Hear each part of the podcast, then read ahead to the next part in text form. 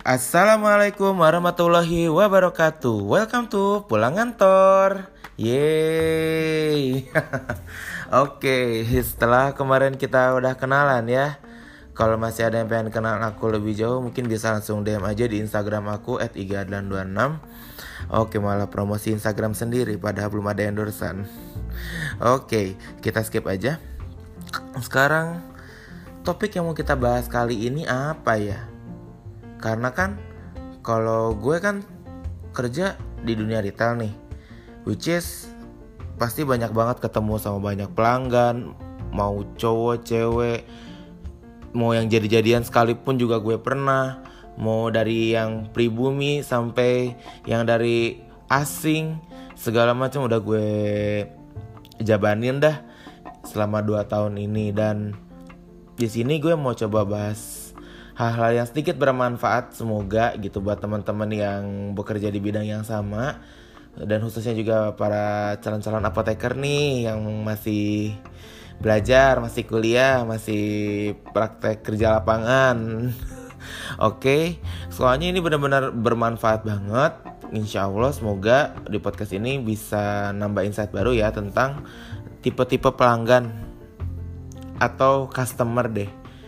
Karena ya nyawa dari suatu retail atau kita melakukan service itu ya customer.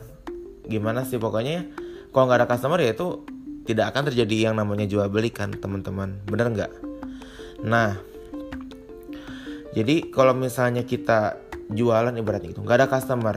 Itu siapa sih nggak akan ada pemasukan dong. Ya berarti retail tuh nggak berjalan dengan semestinya kayak gitu.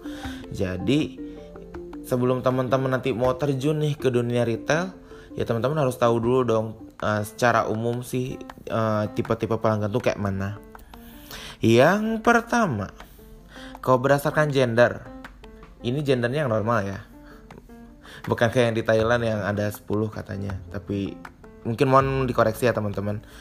Oh ya dan disclaimer dulu aku lupa. Ini benar-benar by teori yang aku searching sendiri di Google sih sebenarnya. Yang jadi artikel populer tapi bakal aku sedikit kasih contoh di kenyataannya seperti apa kayak gitu. Jadi tidak ada menyinggung uh, siapa pun apa pun tapi ini pure murni uh, sharing ilmu aja ya. Oke baik lagi. Yang pertama berdasarkan gender jadi pelanggan tuh ada cowok sama cewek laki-laki atau perempuan. Nah perbedaan yang mencolok itu kalau laki-laki dan perempuan apa coba? Kalau laki-laki tuh sukanya yang cepet-cepet aja Karena kalau cowok kan lebih senangnya mikirnya logis ya. Kalau cewek itu kan lebih banyak mikir Lebih banyak Apa ya Pertimbangan-pertimbangan Gitu. Dan cerewet kan biasanya kalau cewek itu kan. Nah itu perbedaan mendasarnya. Nah kalau untuk pelanggan cowok biasanya Hobinya buru-buru Namun enaknya kalau misalnya kita memang public speakingnya udah bagus, udah terlatih, udah enak, udah terbiasa, kita bisa menawarkan produk-produk kita gitu, produk fokus kita atau mau jualan apa pun lah, enak banget kalau sama cowok dan cowok tuh kalau misalnya kita bisa jelaskan secara mendetail dan itu halnya dan itu masuk ke logika mereka, oh oke. Okay. You are a good retailer, guys. oke, okay. next untuk cewek kalau cewek ini dia biasanya udah tahu dia mau ngapain. Namun karena cewek ini lebih banyak mikirnya, jadi dia itu nggak nggak mudah gitu untuk kita bisa rayu lah gitu misalnya untuk berjualan kayak gitu kita menawarkan produk atau segala macam gitu untuk bisa uh, apa untuk bisa memenuhi keinginannya seperti itu. Terus juga kalau cewek itu biasanya mem uh, memperhatikan masalah gengsi dan prestis guys. Jadi tips and triknya kalau misalnya nanti teman-teman mau coba berjualan itu bagusnya ya di apa naikkan dulu lah kayak uh, hargai mereka terus dengarkan mereka apa kebutuhannya nanti kita bisa berikan pujian-pujian yang positif supaya mereka juga merasa nyaman ketika berinteraksi bersama kita yes edan gak sih terus ada lagi tipe-tipe pelanggan. kalau misalnya dibagi berdasarkan usia yaitu yang remaja dan juga lansia. Kalau yang remaja maksudnya uh, usia muda lah ya. Kalau lansia itu kan uh, 50 50 60 tahun ke atas kayak gitu. Nggak tahu berapa tepatnya tapi ini kita secara umum aja general aja ya. Kalau untuk yang remaja itu biasanya orangnya update. Terus suka ke bawah tren. Pokoknya yang ada di iklan pasti dia cari. Contohnya kayak kemarin baru ngelayanin ibu-ibu milenial, bener-bener yang dia bener-bener mau pakai produk yang memang barang itu dipakai sama teman-temannya. Padahal kita juga punya produk yang bagus juga, yang serupa bahkan lebih baik, tapi dia nggak mau karena dengan alasan teman-temannya nggak pakai yang itu. Jadi tips and triknya kita harus bisa menjelaskan secara mendetail. Balik lagi kenapa? Karena itu yang anak-anak milenial itu kadang suka skip gitu. Jadi karena mereka kan cuma tahu luarnya aja, tapi dalamnya kan nggak tahu. Nah, terus dengarkan apa kebutuhannya pastilah. Kalau enggak nanti susah juga. Terus. Kalau untuk masalah harga mereka sih nggak pernah masalah ya. Kalau untuk milenial mereka bisa kita uh, ajak komunikasi lebih baik. Sehingga nanti bisa jualan intinya. Menggaleh guys. Menggaleh. Oh ya kalau nggak tahu artinya menggaleh itu kalau bahasa Minang itu artinya jualan. Muncek orang Sunda mah dagang. Gitu. Nah ayah deh. Eh ayah deh. Kok kau bahasa Sunda sih gue ya ada lagi kalau yang tipe-tipe lansia nih guys. Kok tipe-tipe lansia ini yang udah orang tua biasanya? Mereka itu biasanya kebalikannya dari teman-teman yang remaja. Mereka tuh kurang update gitu. Update apa pun lah Bahkan even hal terkecil seperti bungkus obat aja kan memang secara teratur atau periodik mereka kan ganti kemasan karena memang uh, sesuai dengan aturan perundang-undangan yang berlaku di kita ya di Indonesia kan memang kalau misalnya ada obat harus ganti kemasan tuh kayak gimana itu kan pasti akan terjadi. Nah masalahnya orang tua ini agak susah gitu menerima perubahan itu gitu karena ketika dia udah yakin sama satu produk ya udah dia bakal pakai itu produk gitu bakal jadi potensi pelanggan loyal sebenarnya. Cuman kendalanya itu kurang update gitu. Padahal kita kayak misalnya produknya sama tapi bungkusnya beda tuh orang bisa nggak jadi beli loh. Beneran karena ya itu tadi yang kendalanya orang tua itu yang kurang update. Terus juga harga juga kadang kayak belinya enam bulan yang lalu terus enam bulan kemudian harganya berharapnya sama oh, mungkin bisa jadi tetap sama. Tapi kebanyakan kalau menurut pengalaman gue ya kalau gue udah kerja sama dua tahun ini pasti secara teratur uh, kenaikan harga itu pasti bakal ada sih gitu. Sedikit atau banyak itu pasti bakal beda. Kayak gitu. Tuh jadinya agak-agak susah juga gitu. Jadi biasanya cerewet gitu kayak pengennya mau yang itu bungkusnya maunya yang warnanya hijau aku mau bungkusnya warnanya kuning padahal yang kuning tuh udah ganti kemasan jadi putih gitu jadi silver kan. Ya kadang gimana ya mau jelasinnya susah tapi kasihan juga kalau dia nggak minum obatnya kalau misalnya aku di apotek gitu ya. Jadi gimana tapi intinya kalau untuk orang tua ini kita harus sabar harus tawakal kepada yang di atas. Karena emang bener-bener uh, harus menuntut kesabaran karena ya kalau orang tua kan pengalamannya sudah banyak ya guys. Udah makan asam garam kehidupannya lebih banyak daripada kita kita semua ini yang dengerin mungkin ya. So jadi uh, pahami keinginan mereka kita lalu kita bisa jelaskan cara pelan-pelan gitu. Dikasih detailing karena mereka suka di hal-hal yang detail biasanya. Itu. Kalau misalnya kita bisa tenang dan kita nggak seolah-olah menyalahkan insya Allah sih uh, biasanya mereka juga bisa mengerti kok. Kayak gitu. Kok untuk yang lansia. Karena kenapa gue cerita yang lansianya? Banyak karena emang to be honest kalau area tempat kerja gue ini uh, lingkungan surrounding areanya itu adalah uh, orang tua yang orang-orang yang sudah lanjut usia. Jadi yang rata-rata sudah masuki masa pensiun. Jadi which is kayak banyak banget pengalaman aku sama orang tua tuh benar-benar yang berkesan banget. Ada yang lembut banget ada ada yang gimana gitu udah kerasa lah ada yang galak tapi gimana lagi. Tapi mereka baik kok sebenarnya cuman karena sudah banyak sekali pengalamannya kayak gitu. Dan sangat respect banget dengan beliau-beliau ini kayak gitu. Tetap bisa menjaga kesehatan walaupun di usia yang sudah tidak muda. Benar-benar salut.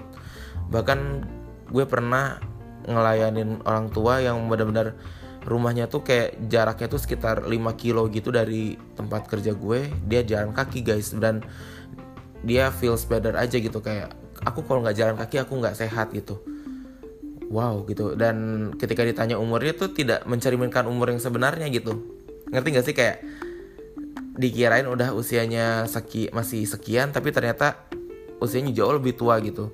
Masih kelihatan awet muda. Menyenangkan banget bisa bisa ketemu sama orang orang seperti itu gitu. Dan jadi inspirasi buat kita juga yang masih muda kan gitu untuk tetap bisa menjaga kesehatan.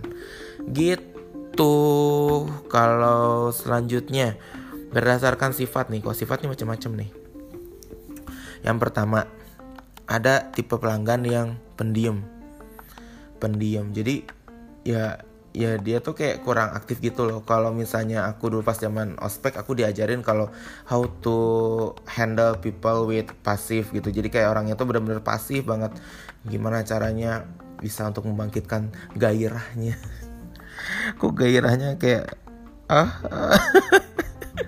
Salah salah. Ups ups. Nggak maksudnya untuk meningkatkan gairah tuh untuk meningkatkan apa ya? Ya kita bisa menggali gitu loh informasi apa yang dia perluin kayak gitu loh. Orang pendiam tuh kayak gitu atau mungkin penyebab dia jadi orang pendiam tuh karena mungkin malu gitu. Malu sama uh, problemnya dia atau apa kayak gitu. Jadi memang perlu kita membuat dirinya tuh sebagai seorang yang memang bisa dipercaya sama dia gitu. Kayak agak privat gitu loh. Kalau misalnya nggak kayak gitu nanti kasihan juga mungkin dia menjaga privasinya dia gitu. Jadi harus juga menghormati privasi masing-masing customer ya. Jadi oh ya, satu hal kunci kita sebagai retailer adalah kita harus bisa menjaga privasi masing-masing customer kita. Itu serius. Itu yang namanya integritas seorang retailer ya guys atau frontliner karena ya gimana lagi setiap orang kan punya privasinya masing-masing.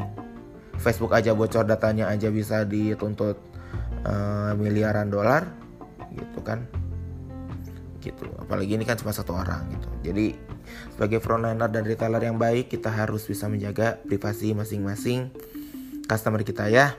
Oke. Jadi kalau misalnya balik lagi ke tipe-tipe pelanggan yang berdasarkan sifat yang pertama ini pendiam. Kalau yang pendiam ini biasanya dia agak diam gitu loh. Jadi kayak susah diajak komunikasi. Gimana ya? Gimana ya? Agak susah sih.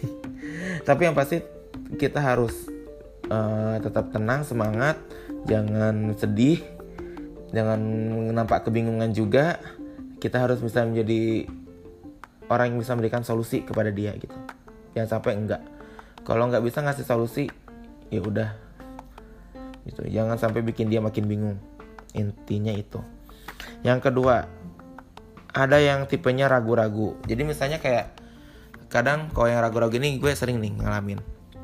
Jadi kan dia mau misalnya beli mau beli obat mereknya A tapi yang ada di gue obat yang sama dengan merek B nah itu gimana caranya seorang frontliner atau apoteker atau retailer itu bisa menjelaskan gitu bahwa produk ini adalah produk yang sama, memiliki khasiat yang sama, memiliki manfaat yang sama.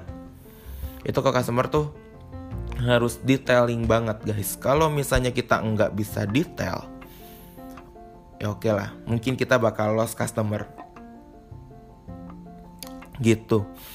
Jadi harus di, mereka suka yang detail sehingga nanti bisa mengikis sedikit keraguan-raguannya. Eh enggak sih. Kok, by the way isi podcast ini bahasanya ini enggak sih? Agak terlalu baku ya bahasa gue ya. Tapi nggak apa lah. Ini karena kan kita mau sharing tentang tipe-tipe pelanggan Kok tipe-tipe ragu tuh kayak gitu. Kadang juga kok tipe-tipe ragu ini adalah tipe-tipe orang yang biasanya dititipin barangnya, dititipin obatnya misalnya atau apa. Kalau di gue kan karena case-nya apotek ya. Jadi obat atau produk kesehatan lah gitu. Itu biasanya orang yang nitip gitu. Jadi hal yang paling benar-benar paling sering paling sering banget gue dengar itu kalau untuk tipe-tipe pelanggan ragu ini adalah orang titip, orang kirim, bukan buat saya, bukan buat siapa-siapa, dan lainnya. Itu udah paling sering banget didengar di kepala lah gitu. Ini orang titip tetangga, kakek, nenek. ibu bapak kakak adek macam-macam dah tapi itu di situ ada seninya gitu kita sebagai seorang frontliner guys kayak gitu selanjutnya ada lagi yang tipenya pembantah. Pembantah ini ini berdasarkan teori ya teori yang gue baca di artikel populer ya. Pembantah ini lebih ke dia tuh emang satu biasanya tipe-tipe uh, pelanggan yang memang beliau tuh sudah expert pada bidangnya. Misalnya beberapa profesi tertentu seperti misalnya sesama sejawat apoteker atau misalnya ada teman-teman sejawat medis lainnya gitu. Atau misalnya beliau ahli di apa industri makanan minuman macam-macam lah gitu atau mungkin yang lainnya gitu. Dia memang sudah expert pada bidang-bidang tertentu sehingga emang secara knowledge juga memang mereka sudah cukup gitu. Jadi tidak perlu dijelaskan lebih dalam. Tapi tipe-tipe pembantah ini kita kalau untuk pelanggan seperti ini kita harusnya yang pertama ya jangan seolah-olah kita nyalahin mereka itu salah banget. Udah big nono udah jangan sampai kita merasa yang paling benar dengarkan apa yang mereka mau. Gitu. Dan juga uh, berikan energi-energi positif gitu loh ke mereka gitu. Supaya nanti pada saat kita berinteraksi sama customer seperti ini kita harus memberikan energi-energi positif supaya bisa nyambung gitu loh nyambung pembicaraannya. Sehingga nanti kita baru bisa masuk apa yang kita mau tawarkan kayak gitu. Tawarkan penjualan atau jasa atau apa pun yang kita mau tawarin ya gitu. Jadi harus kasih energi-energi positif misalnya dengan senyum dengan misalnya kalau dia udah agak sedikit cerita ngelucu uh, apa? Kita ketawa.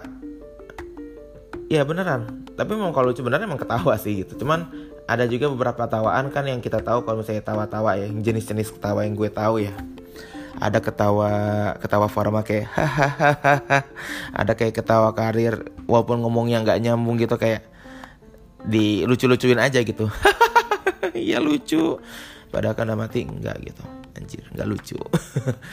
Belum masuk gitu emang karena mungkin belum masuk ke sense of humor kita mungkin ya. Tapi kita tetap harus menghargai dengan seperti itu. Salah satu salah satu contoh dan triknya ya. Jadi supaya teman-teman dan melayani customer seperti ini kita harus uh, memberikan perhatian ekstra.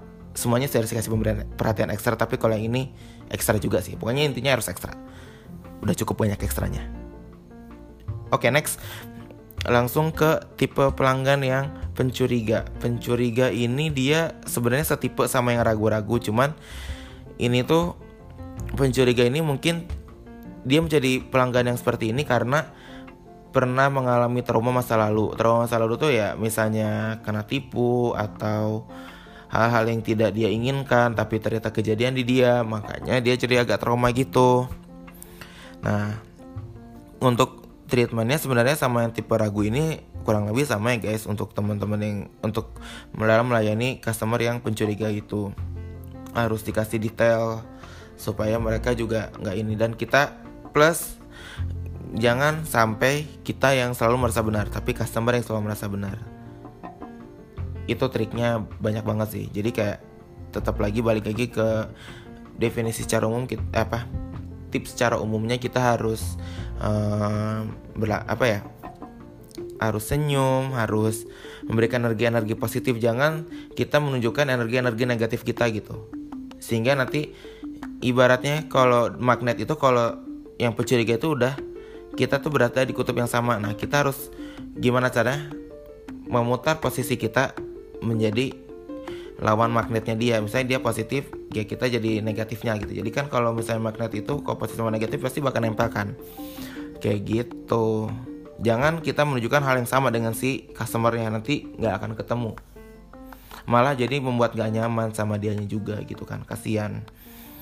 Sehingga harapannya dia bisa mendapatkan solusi malah enggak kan salah juga kan kayak gitu Terus ada lagi yang tipe selanjutnya yang terakhir ini tipe-tipe yang sombong atau angkuh. Ini by teori ya, benar-benar teori ya. Jadi kalau tipe-tipe angkuh ini biasanya uh, kondisi ekonominya cukup baik atau memang beliau adalah si customer ini adalah beliau yang orang berpengaruh di lingkungannya jadi emang agak gimana ya ya gitulah pokoknya. Dan mereka ini cukup orangnya adalah cukup detail. Dan kalau misalnya kita ada sedikit kesalahan waduh mabok deh kita.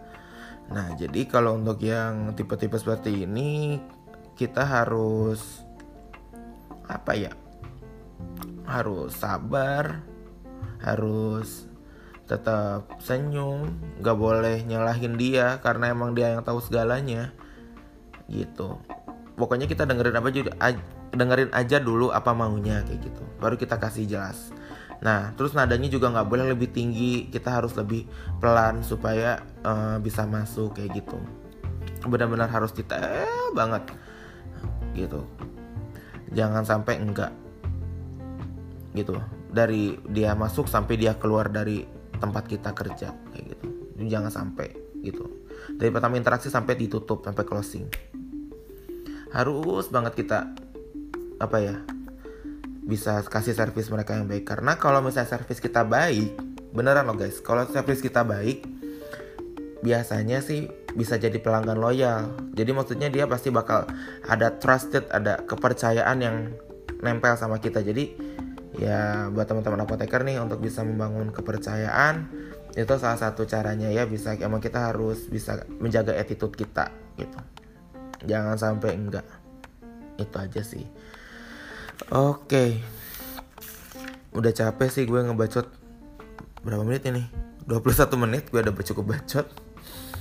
Nya kali ini bukan baca sih sharing lebih tepatnya. Kita sharing dan semoga di episode yang pertama ini bisa ngasih insight baru buat teman-teman khususnya buat calon apoteker atau para teman-teman yang akan kerja di dunia frontliner dan kalau masih ada sedikit banyak kurangnya mohon maaf. Karena ini memang benar-benar pure murni sharing aja tidak ada maksud untuk memojokkan siapa pun atau menyebut siapa pun karena ini benar-benar pure murni sharing gue selama gue kerja dan ini juga berdasarkan teori yang ada di artikel populer di internet kayak gitu. Jadi kalau misalnya ada kekurangan mohon maaf karena tak ada gading yang tak retak ya karena kesempurnaan hanya milik Allah dan kekurangan hanya milik saya semata bukan Dorce Gamalama tapi ya. Soalnya itu quotes dari Bunda Dorce bagus banget sih itu. Nah love you Bunda Dorce oke makasih banget so, semuanya yang udah mau denger podcast ini. And I'll see you on my next pulang kantor wassalamualaikum warahmatullahi wabarakatuh. Selamat malam